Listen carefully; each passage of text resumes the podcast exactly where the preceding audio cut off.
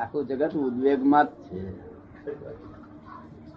ત્યારે અંગ્રેજીમાં કહો તો ઇમોશન્સ કહેવાય, શું કહે મોશન એટલે વેગ.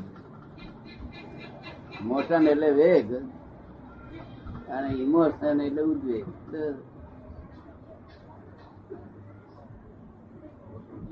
એટલે જો મોશનમાં રહેતા હોય, તો આ દશા થાય ને પણ ઇમોશનલ થઈ જાય છે ઇમોશનલ મોશનમાં નથી રહેવાતું ત્યારે થઈ જાય છે. સાચી વાત છે દાદા કે અરે આ ટ્રેન મોશનમાં હોય છે એ ઇમોશનલ થાય શું થાય? તકલીફ થઈ જાય. ટ્રેન મોશનમાં હોય છે ઇમોશનલ થાય શું કારણ કે માણસો મરી જાય. શું આપણું ગપ્પુ છે અનંત અનંતા જીવો મરી જાય અને પછી કે હું અહિંસાનો ધર્મ એને અહિંસા અહિંસા સમજ અહિંસા તેને કહેવાય? સમજ ઉદ્વેગમાં કેટલા જીવોની ભોંકતે ગાણ તેની માફક ટ્રેન જેમ ઇમોશનલ ચાલે ટ્રેન તૈરીને ખલાસ થઈ ગઈ ને.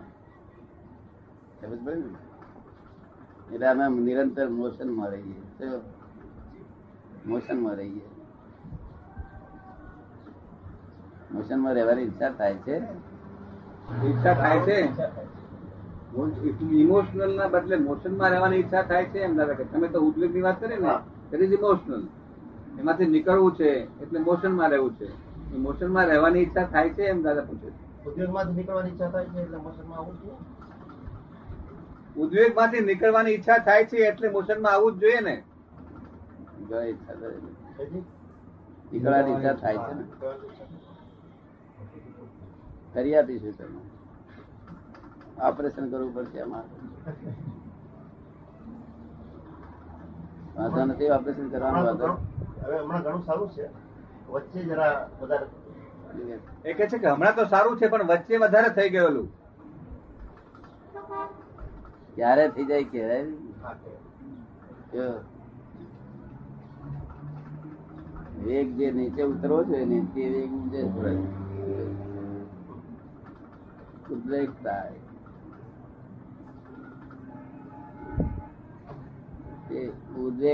થાય.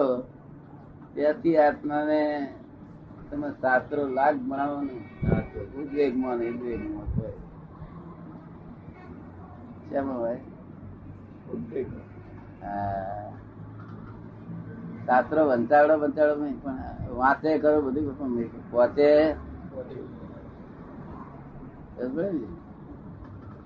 એટલે જાગૃતિ બધી ઉદ્વેગમાં જ રહ્યા કરે. કેમ રહે જ્યાં સુધી આત્મા પ્રાપ્ત થયો નથી, ત્યાં સુધી જાગૃતિ સ્વરૂપે જે આત્મા છે અમે મૂળ સ્વરૂપ આત્માનું સ્વરૂપ જાગૃતિ જ છે. અને છેવટે એ કેવા એ જાગૃતિ સંપૂર્ણ જાગૃતિ ને કેવા જ્ઞાન કહેવાય છે?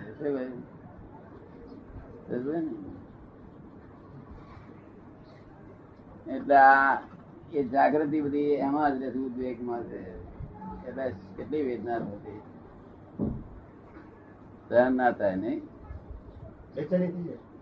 બેચેની થઈ જાય બેચેની થઈ જાય. હે? બેચેની થઈ જાય. અને એવું થતું ના હોય તો ડાક્ટર પાસે જાય નહીં ને આ લોકો.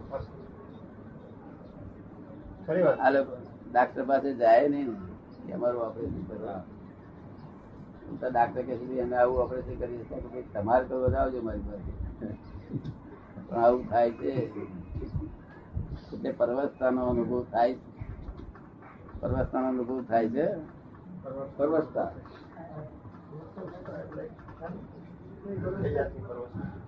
એ જાતની પરવશ. નિસહાયપણું ને ઉદ્વેગ હોય ત્યારે નિસહાયપણું હોય ને. સરસતા જ હોય ને. સરસતા વગર કે ઉદ્વેગ આવે. સ્થિરતા દાદા સ્થિરતા આવી જશે. ત્યાં પણ સમજાય ક્રમિકમાં જરાય જરાય કોઈ દિવસ નહીં સમજાય.